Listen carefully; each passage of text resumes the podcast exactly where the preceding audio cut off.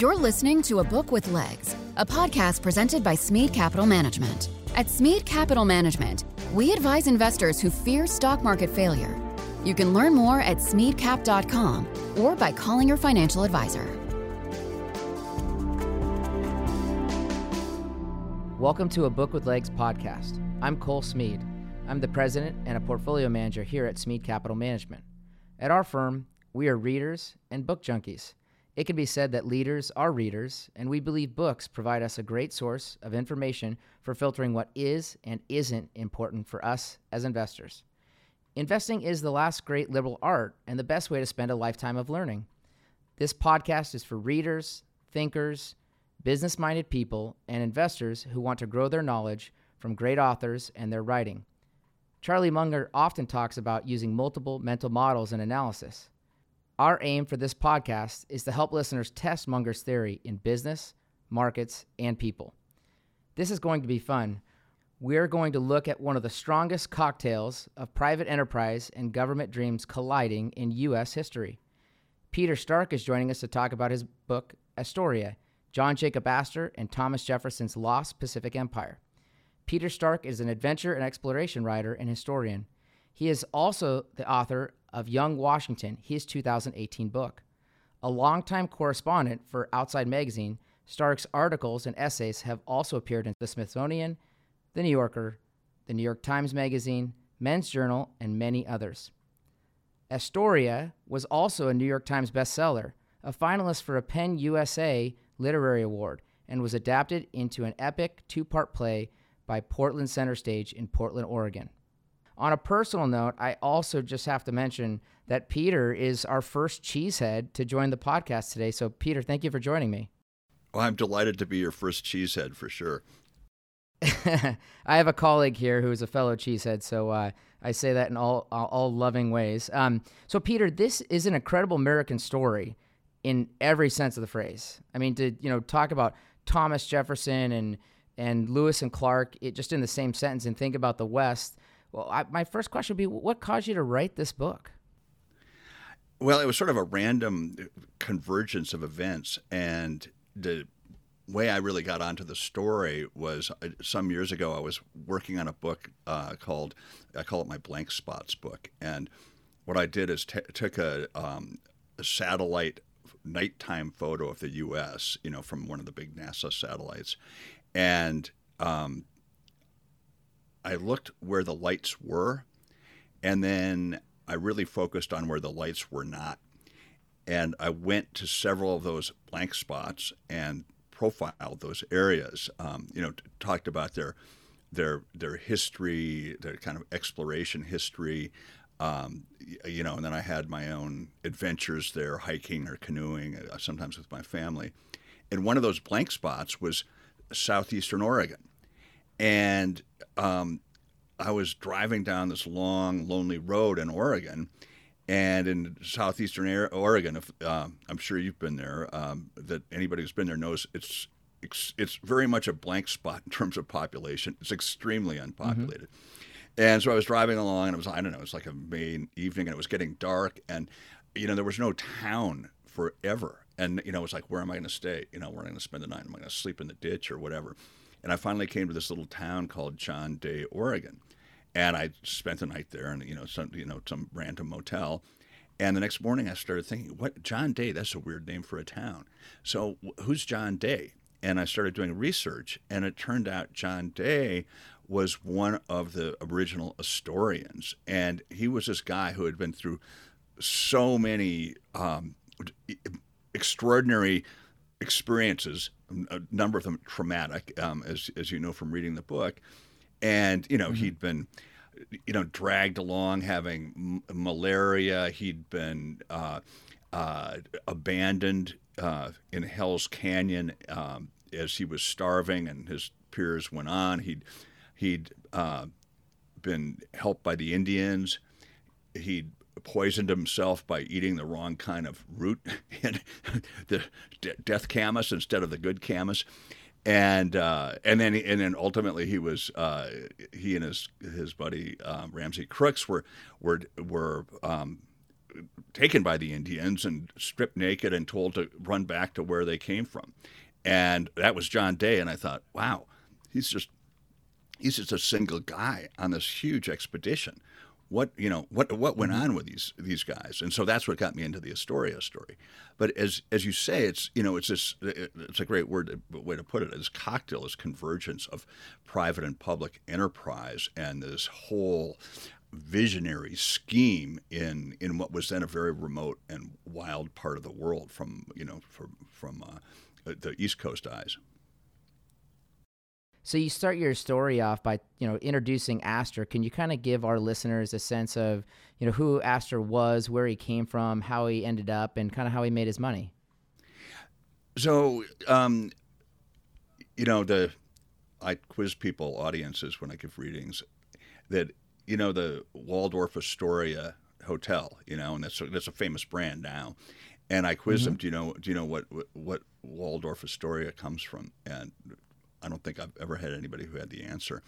Waldorf is the name of the tiny town in Germany from which John Jacob Astor left as a 17 year old son of a butcher who decided he didn't have a whole lot of future in this little town. And he um, ended up going to England. He was, you know, really enterprising and very focused and he had an older brother who was in England uh, involved in the musical instrument business. And so young John Jacob went to England and spent four years there learning English and working for his brother.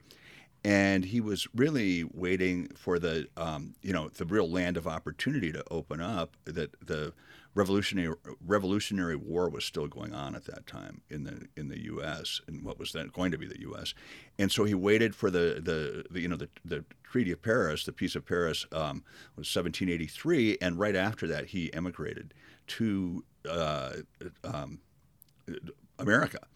And on board the ship, he met uh, a fur trader who said you can make a lot of money buying furs in, in North America and, and selling them in Europe if you have the right connections.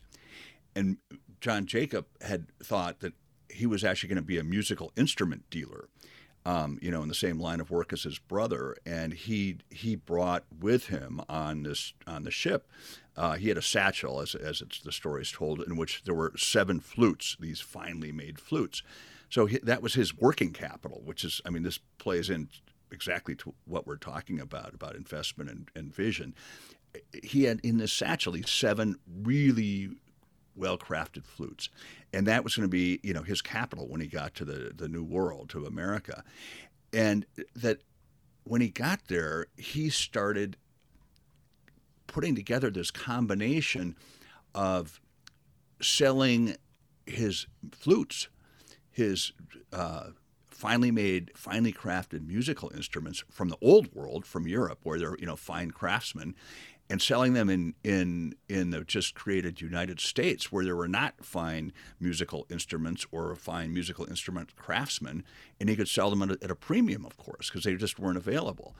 And at the same time, he started buying uh, furs from you know from wild animals that that that uh, traders and uh, trappers and uh, uh, you know wilderness traders who who traded with with the Indians in various more remote locations would bring back to New York, and um, he'd buy those furs, and he'd ship them to Europe. And at that point, of course, uh, I mean for almost forever, that that uh, furs were in really press prestigious, high demand in Europe and fetched a huge premium there.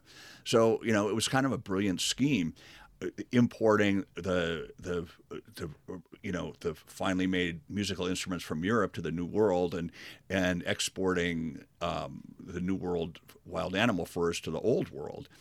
So he opened up. Here's the bizarre thing: when you think about like an investor, he opened up a uh, a fur and musical instrument shop in Manhattan in the 1780s hmm. with the help of his wife, and um, it it took off basically, and it was due to his inner enterprise. And he he would go out. You know, he eventually started traveling way to uh, to the upstate New York and to you know to wilderness, semi-wilderness locations and buying buying furs from from Indian hunters. And um, and he built his business and built his business, and then his wife was one of the early from one of the early Dutch families in Manhattan, and I always like to think his his wife said, you know, we should invest in real estate because you know this little settlement has grown even in you know in my in my family's history by quite a lot and it's going to keep growing. So um, that's what I like to think happened but they they did they were in business together and they did invest very early in, in New York real estate on the proceeds of their um, fur and musical instrument business and one of the first properties they bought is what's called then and is called now is Greenwich Village, a, a, a rural property. Mm. Yeah. So in in your book, I mean, you very much teach your your readers that um, Waldorf uh, was uh, uh, or him coming from Waldorf and Astor coming to the New World. He was very enterprising right out of the gate. Um, he very much had a vision of where he wanted to be. I think you told a story about him, you know, picking out the house that he wanted to um, have someday. Um, what caused him to look west? In other words, you know, there's this tie to the furs, but um, you you teach some during in your book um, about him going to Montreal and kind of looking west all along.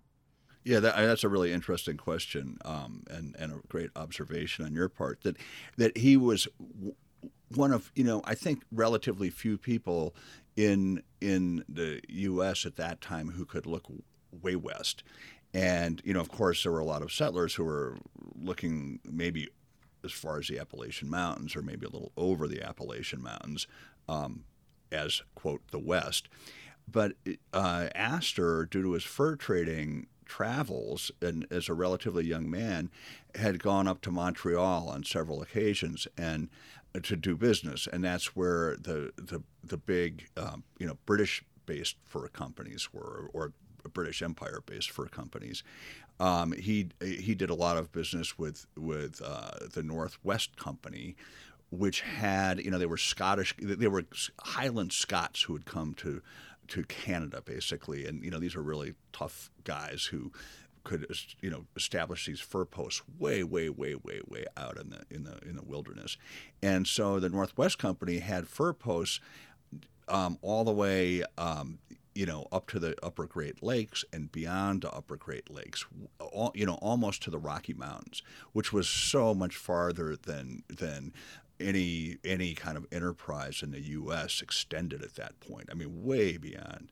And so Astor, at one point, it, it, so it's it's believed, made a trip, you know, in these huge Voyageur canoes, up the up the you know up the the, the, the various rivers and Great Lakes, all the way to the western edge of Lake Superior, where uh, there was a place called Fort Williams, which was the huge Northwest Company Scottish fur trading kind of epicenter.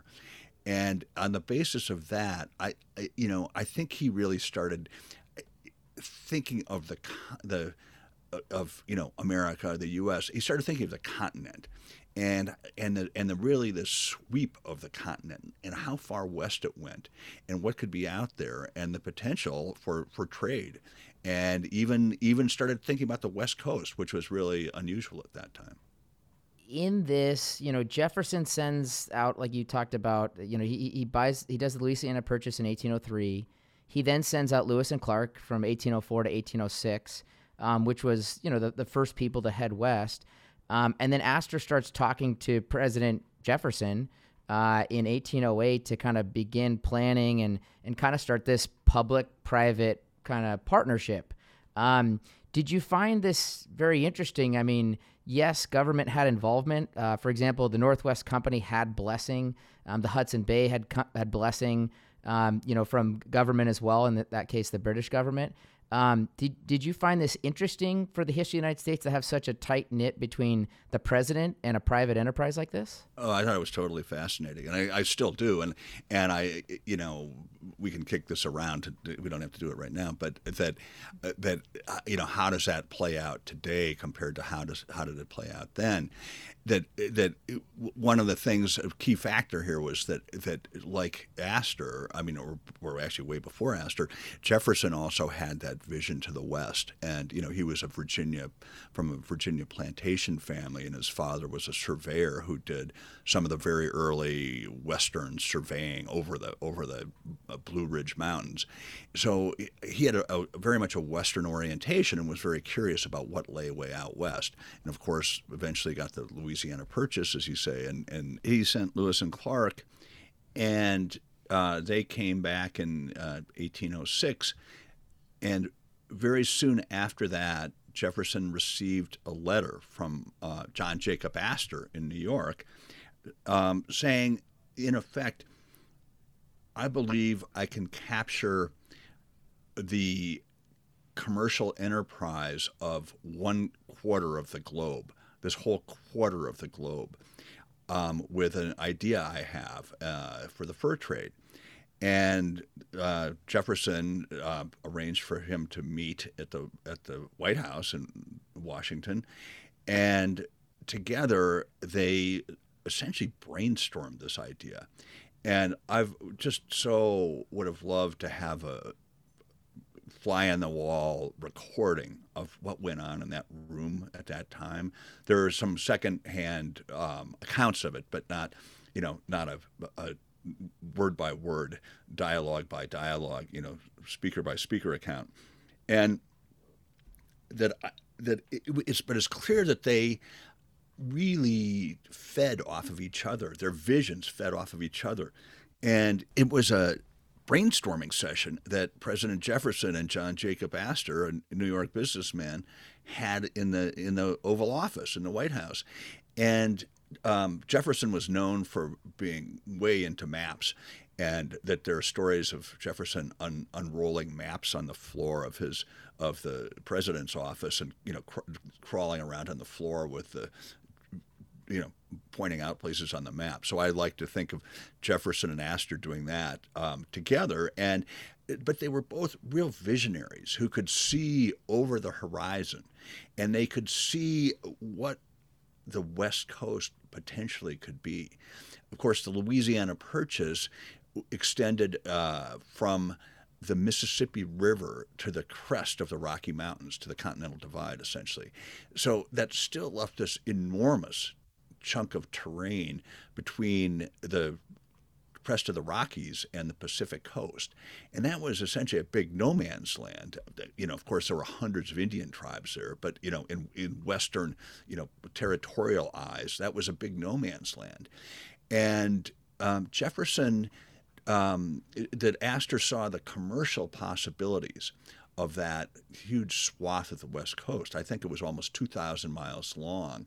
This this you know, kind of unclaimed swath of the West Coast that went from the northernmost um, Spanish settlements, which were around, uh, you know, a mission around um, San Francisco uh, uh, Bay Area, and uh, there was one lone Russian fur outpost uh, way down in kind of what's now the Alaska Panhandle. So between those two, there were, uh, you know, hundreds and hundreds, I think about 2,000 miles of, of sort of unclaimed land.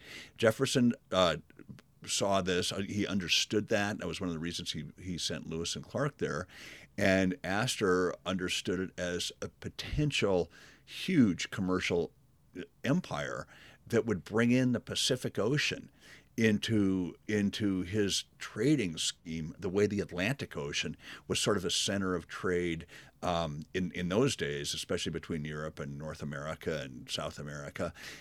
He had a vision for the Pacific, and um, Jefferson, in uh, a way that's so relevant to what we're talking about in terms of a public-private partnership, Jefferson realized that the the U.S. government could not undertake this enterprise alone. It was too much to um, bring that whole West Coast area and all its its its potential commerce into the fold of the, the U.S. He hoped, um, the Jefferson hoped, and if if not that, uh, he saw it as its own.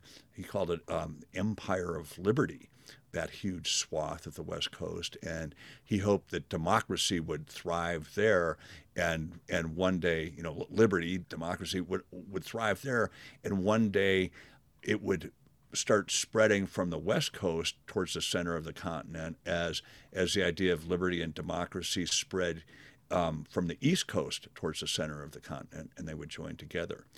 Jefferson and Astor had this vision and saw this um, public private partnership, which I think has so many resonances today. And what, how to harness that, how to harness it, basically. They, they saw what they could do. Yeah, to your point, um, I think a lot about you know what's going on where you know people are by, uh, blasting private rockets into space right now, and we think of what NASA used to be versus the partnership. To your point, that the government has with business. Um, so so let's pivot because I think that that's a very interesting theme. But I want to pivot to another really interesting theme that I drew away from your book: um, how Astor sets up the Pacific Fur Company. So he you know sets out this plan. He's going to send one party, um, you know, out around Cape Horn. Um, he also is going to send the Overland Party. That that obviously much of your book is about these two parties. Um, but right before that, he sends off uh, the Enterprise um, to start kind of doing this, you know, global sea route um, that you talked about. But to get these trappers and some of these Scotsmen um, that you highlighted in your book, he actually sets up a stock corporation, backs it with capital, and hands out incentive via stock um, w- was that just the capitalist he was and how he thought about incentivizing people around him? I, I think so. Uh, that that he uh, worked um, in somewhat partnership uh, in other uh, areas before that. He, he, had a way of bringing in the people who worked for him closely, uh, you know, in more closely as partners. So yes, I think he was trying to incentivize these these Scottish fur traders up in Montreal and these, uh, you know, the French voyageur. Well, he would, didn't offer the French voyageurs the stock, but the, but you know, he was trying to recruit the big Scottish fur traders and educated Scottish clerks to take part in this enterprise. But what happened is was he, he, offered these these you know like stock certificates up in Montreal to try to recruit people, and the Scottish guys just laughed at him. Said, "Well, you, are joking. You know, this, there's no way this is going to work." And but eventually he convinced enough people to take part in this. Essentially, the best and the brightest of of that whole fur trade, um, or, or at least some of the best and the brightest of that whole fur trade. He he really wanted to hire experts, and that's very much a prominent theme that runs through this whole. Um, uh, you know era and his whole uh, business life is that he for uh, this kind of visionary enterprise, he wanted the best. He wanted the experts. So he, he hired who th- the guy who thought it was the you know the best ship captain he could find. He hired the you know the best Scottish fur traders he could come up with. Um, so he was very that was very much in his mind. People were a big dynamic, kind of thematically, um, in this story. Um, you're right that he was looking for experts. I, I, the other thing I drew out of your book though is experts aren't always friends and experts aren't always people that like working together. Um, so I think there's kind of a, you know, I'll call it of a, a, business culture truth or, you know, your team building. Um, can you teach the listeners how, you know, the, the fur traders interacted with, you know, uh, you know, the, the Thorn, who was the ship captain, the Tonquin, and how all that went down as they set out to go around Cape Horn together? Well, the short answer to that is very poorly. And I mean, it just makes me laugh when you bring up the question because there's so much there, and it's I mean, it's just crazy the the the dysfunction that goes on aboard the ship, the Tonquin. Um, that um, so that there were basically two or th- three or even more very different cultures at work, uh, especially on this ship that was sent around on a 25,000 mile voyage from New York Harbor around um, Cape Horn out to Hawaii and then back to the west coast at the mouth of the Columbia River. And so you had one, uh, Captain Thorn, who was um, a Yankee sea captain, former Navy guy. and um, and had been a big hero in the um, the war against the Barbary pirates, which is its own crazy thing um, in the early 1800s. Um, and Astor would ref- refer to Captain Thorn as his gunpowder man, and that Thorn was known for his incredible bravery and you know sailing right into the line of fire in the in this war against the Barbary pirates. And so Astor, it, his thinking, I think, basically went, okay, this is a really dicey enterprise. It could be intercepted by the British, by the French, by the Spanish, by you know any number of potentially hostile powers. I want someone who knows how to defend himself and defend my enterprise and defend a, a ship. And so he hired Thorn, who's this 30 year old guy, except extremely rigid. Um, and he has uh, his own sailors who, who come aboard with him, and they're in, they're a, sort of a Yankee uh, orientation. In fact, they are. They're all from New England, and he's uh, this very straightforward guy and believes in military discipline and and uh, everything's done according to regulation, and code, and uh, rules. And so then on the same ship, you have these Scottish fur traders, these guys who are, you know, they love sitting around a fire and smoking their pipes and telling stories and drinking whiskey and hanging out. And, you know, it's not like they have a lot of rules and regulations about how they interact with each other. And that at the same time, you, also have um, the, the, the kind of the workhorses of the fur trade, the French voyageurs, the French Canadian voyageurs, who are these guys. I, you know, I, I I think I refer to them in the book as the wilderness hippies of their era. You know that they're mm-hmm. these really strong, tough guys who paddle canoes for you know for thousands of miles, and they're but they're really kind of free free living, and you know they make some money and then they go blow it, and you know they they have multiple dogs and you know many wives over the course of their lives, and it's just kind of live for the moment, guys.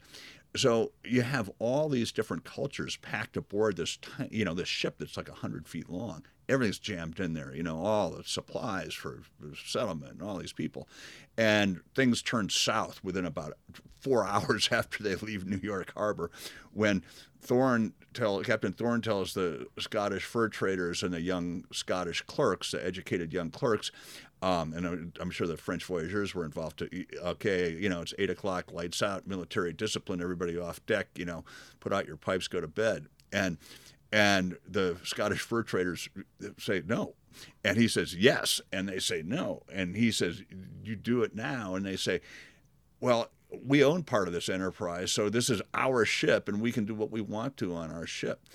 And I think that's at the point where you know Thorn pulls out the his pistol and says, he does this at some point, I think here, but he says, the next person to disobey my orders, I'll blow his brains out. And that sort of set the tone for the voyage right there. So here's the, as you say, the contrast in in uh, conflict within the you know so-called working groups aboard this little ship that there were very different cultures and it was six months of pure clash and incredibly dramatic stories of of, of how they uh, Thorn tried to abandon some of them on a, on a very kind of deserted island, and it, it goes on and on and on. They were all really good at their craft, though, which was interesting. Um, to your point about Thorn being, you know, he was on, I think you mentioned he was on leave from the Navy, in effect, at this time, and you have these outstanding trappers. So let, let's pivot to the Overland Party now.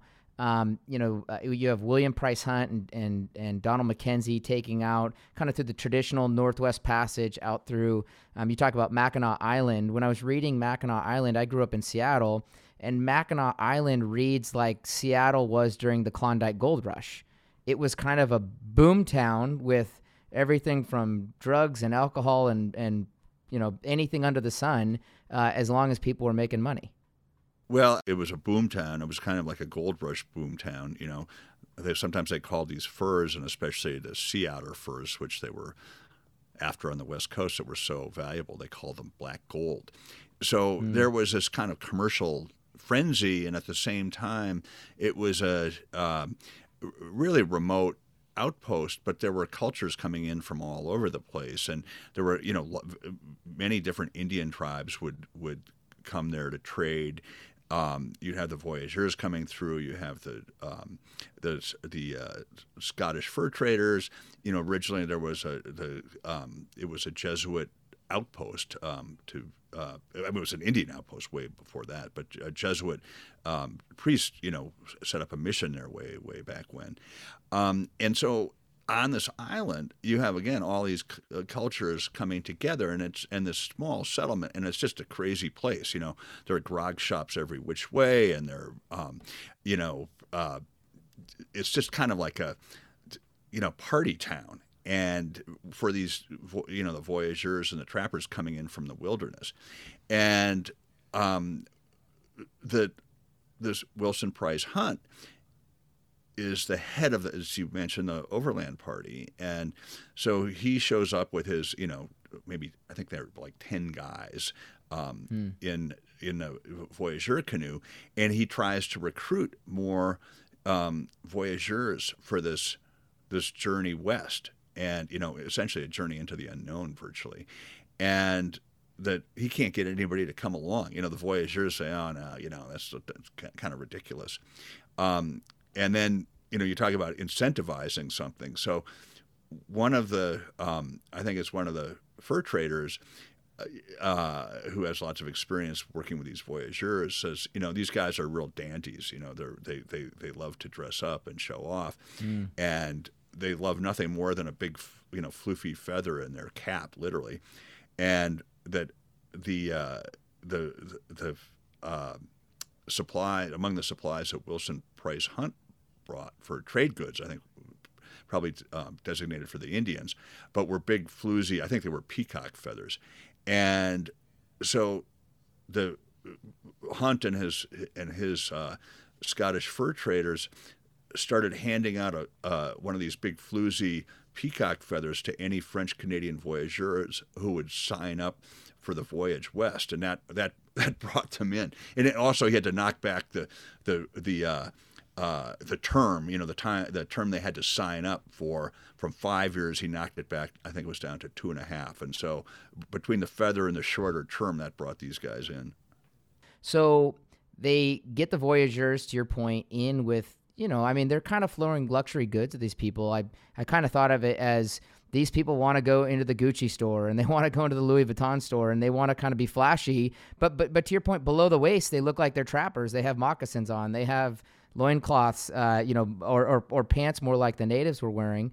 So then they go to St. Louis to try to recruit some Americans, and they just hear the deftest no that, that they could possibly get.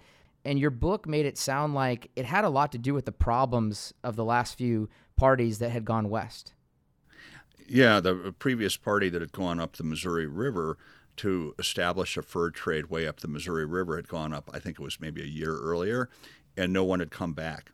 And so people in St. Louis were saying, what what happened to those guys? You know, they just disappeared into thin air. So there wasn't a lot of uh, incentive to go be the next party that disappears into thin air. And so that's what they the the Hunt's Overland Party ran into in St. Louis when they were trying to recruit. So then the Tonquin, uh, they get out to the Columbia River mouth, which is a pivotal moment because they're finally west um, you know, after going around Cape Horn, going to Hawaii, dealing with King Kamehameha, um, and they get to the, the mouth, and now Thorn, as this leader, this rigidity that you pointed out, um, is sending people to their grave just to find the mouth of the Columbia River. So, two things. Could you explain to listeners how dangerous that waterway is? I've been across the, the, the bar there. It is, even today, it's still a dangerous waterway. But could you explain the danger there? And then, secondly, um, the kind of the kind of uh, weather and atmosphere they were entering on top of the danger of that waterway. Yeah, so that's you know been one of the most dangerous river mouths in the world, and essentially you have all the force of the Columbia River, which is has a massive flow of water pushing out, and you have the entire force of the Pacific Ocean pushing in the the huge waves, the tides, the winds, and where the two meet, they meet at this place uh, called the Columbia Bar, which is a sandbar four miles long or so that runs across the mouth of the Columbia River. So to get from the ocean into the river, you know, into the calm water, you've got to get over this bar. and you know it was a phenomenally dangerous process. Um, there's always a one channel in there somewhere where the river water actually runs out, and so Thorn was sending these, you know, essentially these rowboats with with uh, you know fur traders and sailors in them to go row around over this bar, you know, to sound the water to try to find this passage. And I, I think there were ultimately, I think it was eight or nine of these of his guys, of these guys, to drowned trying to find the, the, the, the bar. So it's, you know, Thorn, it was almost like he brought his military discipline and tell these guys, well, you know, you guys are marching into the face of the fire. Go, you know, go. here's the rowboat. Go find the mouth of the bar, which is a, you know, here's a whole different culture uh, colliding with the Columbia River bar. Very dangerous. Um, you know, there's a lot of tragedy that takes place for both the Overland Party and, as you're pointing out, um, you know, for the Tonquin. And tragedy was just a central theme um, you talked about exposure, which I thought was a wonderful point. You know, exposure. You, you use the analogy of a of a, a, mountain climber, and these people were completely exposed on their own, and yet the incentives were very large. Um, I think you point out in your book that uh, uh, Astor learns what happens to the Tonquin eventually, and its demise in 1812. Um, but even so, the enterprise that headed out earlier still made a king's ransom in that global trade. Um, can you give us a sense in today's dollars how much money they were taking in and, and how big that could have potentially been to Astor personally? Oh, I mean, it would it could have been enormous, and and I mean, one of the points that I I should have made earlier is that Astor's Astor's vision was global. I mean, essentially sending these ships around the world with uh, taking trade goods to the West Coast, picking up furs on the West Coast, taking the furs to China where they could get a huge price, getting tea and porcelain in China, bringing those back around to Europe. It was a circum-global vision. And had it succeeded, his the, the, first ship he sent off to do that did succeed, and and it made, you know, it would have been worth I don't know to, in today's dollars I would guess you know hundreds of millions of dollars uh, by you know by comparison. Um, mm-hmm. If he if he had succeeded, I mean, you know, you're talking about enterprises the size of like, um, you know, Bill Gates or Steve Jobs, you know, that that sort of game changing scale um, of of enterprise. Um, Henry Ford, you know, um, uh, you know, John D. Rockefeller, massive, massive.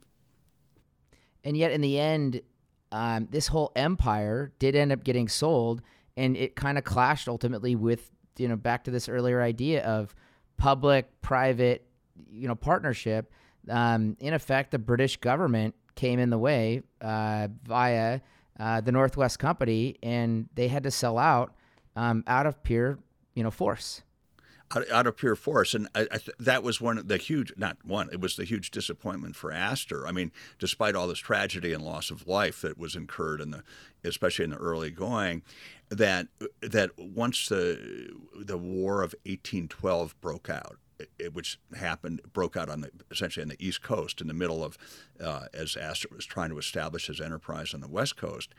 That made his outpost Astoria on the West Coast um, on the West Coast uh, potentially a, a, a prize of war, meaning the British could just go take it, you know, according to the rules of war. And the Northwest Company very much wanted that post; it was very valuable.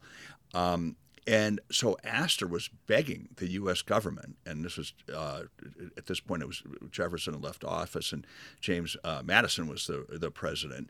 He was begging the U.S. government and the Secretary of War and James Madison to send an you know all he needed was a single armed ship to go to the West Coast to defend his enterprise, and he he tried so hard to do that, and that but the U.S. government would not send a ship to defend the West Coast. And I suspect if Jefferson had been in office, he would have sent the ship. Madison did not have the same westward vision that, that Jefferson did, and Madison felt he needed the ship up on the Great Lakes to fight up there. So ultimately, it was the British government that that kind of put forward the resources to, to go take this post on the West Coast, and the U.S. that even though, despite Jefferson's commitment to give all the help that Astor would need to establish this post, the U.S. essentially didn't come through on his commitment. You pointed out um, Astor, you know, the money was not the issue with Astor, but the lives lost in this story were, very large. I think you mentioned that of the people that that didn't didn't live, um, forty percent died a brutal death. It was it was not you know quiet. It was shocking. So I, I kind of walked away from the book thinking about this idea of this this capitalism, this enterprise, and at the same time, there's human tragedy and and damage uh, to to a lot of human lives. And and I bring that up because as I sit back in today's world in 2022, we're kind of having a, a national debate on a similar level, which is there's been a lot of wealth built up in very large technology companies, and much like that, the question might be asked: uh, Is this good for us as individuals? Is this good for people? And you know, walking away from learning about this story, did you have those same feelings in looking at Astor? um, and and the damage that was kind of wrought on the people that got involved in his sphere? Yeah, that's such a good question and has so much resonance today that it, um, if it had succeeded, it would have been, but because it failed in its in various ways. It succeeded in some ways in establishing this first American outpost on the West Coast, but in terms of in a commercial sense, it failed, and the loss of life incredible so what what strikes me about that is that that you know when you're joining a technology company, you know, if you're throwing your, your lot in with a technology company in the startup phase or whatever, it's not like your life is on the line from, from exposure to cold and starvation, which is mm. what was happening. I mean, it, you know, it can be, you know, if you were in some really difficult, dire circumstance in some really poor country.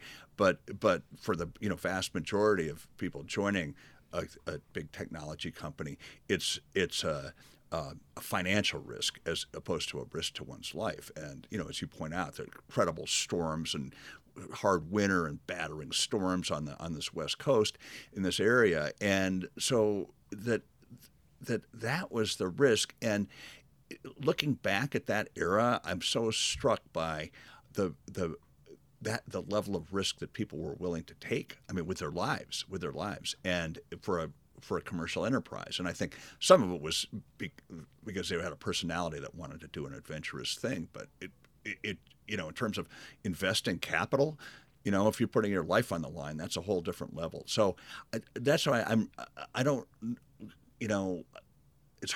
I think it's hard in in that way to draw the parallel with today's technology companies, in the in the the the scale of the investment that these uh, these Astorians were putting on on the line, but I think on the uh, by the same token, there's that dynamic where there is a driven, visionary boss, guy in charge, and who will make this succeed at whatever the cost, or virtually whatever the cost.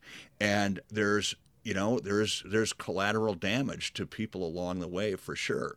Uh, you know there's also benefits to a lot of people but but a lot of people get run over in one way or the other or smaller companies get run over. So yeah i don't basically i don't think that that whatever you know some massive growing technology company that growth is good for its own sake but it's i think it's you know, like in Astor's case, it's a matter of how you do it and and the kind of growth that you're willing to encourage and how do you take care of those people who are with you on this on this journey. It's so it's it's a it's almost a matter of of of method and and process as opposed to concept in itself. Analogously, uh, just like Astor handed out stock, um, to your point, the technology companies do that too. It's you know restricted stock units. So it's interesting also that there's very similar incentive structures being handed out. Um, I loved this book because I think I might have mentioned this before the podcast, but you mentioned John Day.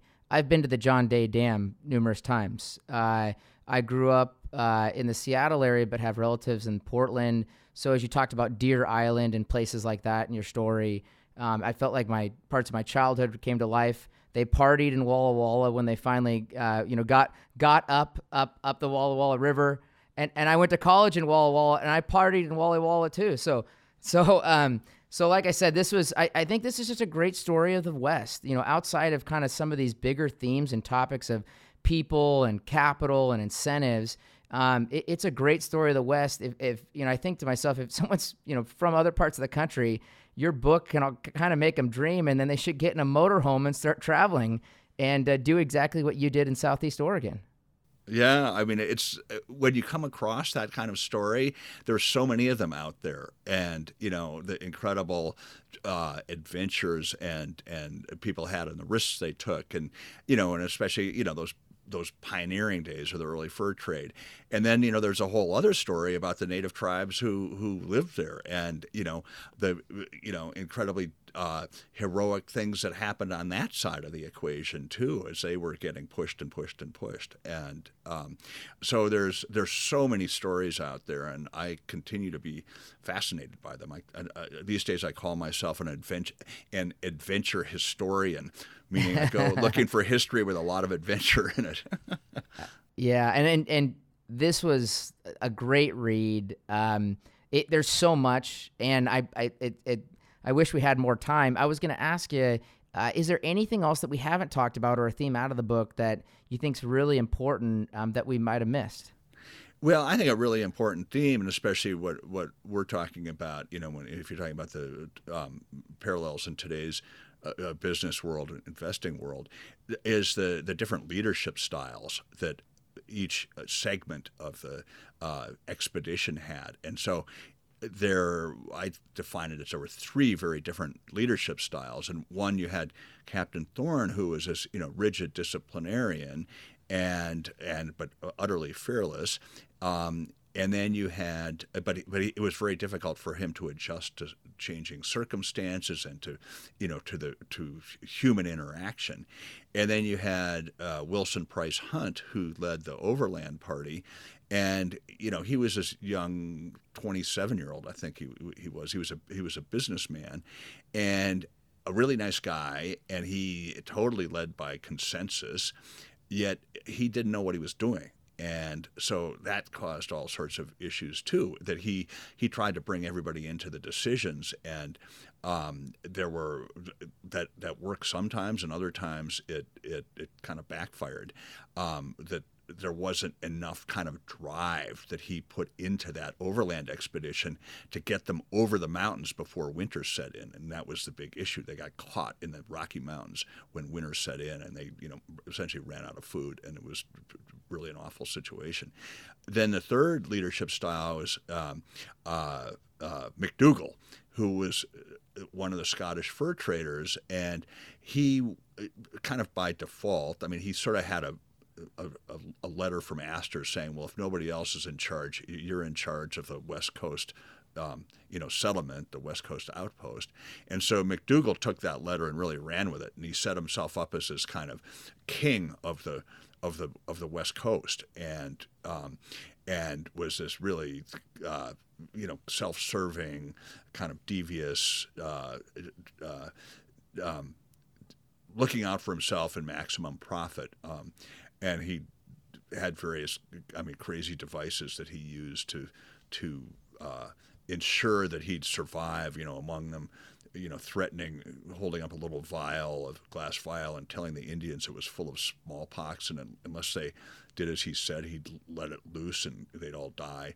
Um, so you know, he was operating on on that kind of term. Um, so you had these three very different leadership styles, and the you know which which one was best? I would say some of everyone was best and and not all of any of them. So it would it was almost a matter of like which style did you need in which particular moment in which particular situation that the leader who would have done best would have been one who could in a way switch switch th- thematically between those different styles as as necessary, and none of them could. Curiously, I think McDougall was the guy who probably came out best, the the most devious one, because he ended up um, selling out Astor in the end to the British, and and and yet being made. Uh, you know, making a fair amount of money and being made a partner in the in the in the next British em, uh, enterprise. Of course, the rumor was, or the story is that you know some years later he died a, a brutal death up in Canada. So you know, I guess the lesson is he his style didn't work out all that well either. Wonderful point. Uh, Peter, I've really enjoyed our time today, um, as I'm sure our listeners have. I can't help but think uh, your work should teach us that m- money incentives don't necessarily make everything work. Uh, when people are are especially exposed, like you pointed out, um, our human need to survive can cause things that may be unexpected. And a lot of the characters in your story um, saw unexpected things, and then in in response did unexpected things. I loved the book this is an outstanding history piece, uh, bringing more of you know a pre-Oregon Trail history uh, of the West to life. And I, I, think a lot of this uh, isn't talked about. Um, Astoria is a great story of capitalism, drawing uh, this vast Western territory that the United States gathered in the 19th century and opened the eyes and minds, starting with Astor and other people that wanted to dream and think big. Um, I'm going to add, Peter, your other book, Young Washington, to my reading list. Um, that that'll go up, and I'll I'll figure out a time to get to that, and I look forward to that. Um, for our if listeners, you want to talk podcast, about that, let me know. That that has a lot of leadership issues in it too. Young Washington's trying to figure out to be a leader in that book. So that's if you want to talk about that, let me know. I'll add that book to my list. For our listeners of the podcast, if you have a great book that you'd like to recommend, email podcast at smeadcap.com. That's podcast at smeadcap.com. Thank you for joining us for a Book with Legs podcast. I look forward to the next episode. Thanks, Peter. Thank you very much, Cole. I really enjoyed our talk. Thank you for listening to A Book with Legs, a podcast brought to you by Smead Capital Management. The material provided in this podcast is for informational use only and should not be construed as investment advice. You can learn more about Smead Capital Management and its products at smeadcap.com or by calling your financial advisor.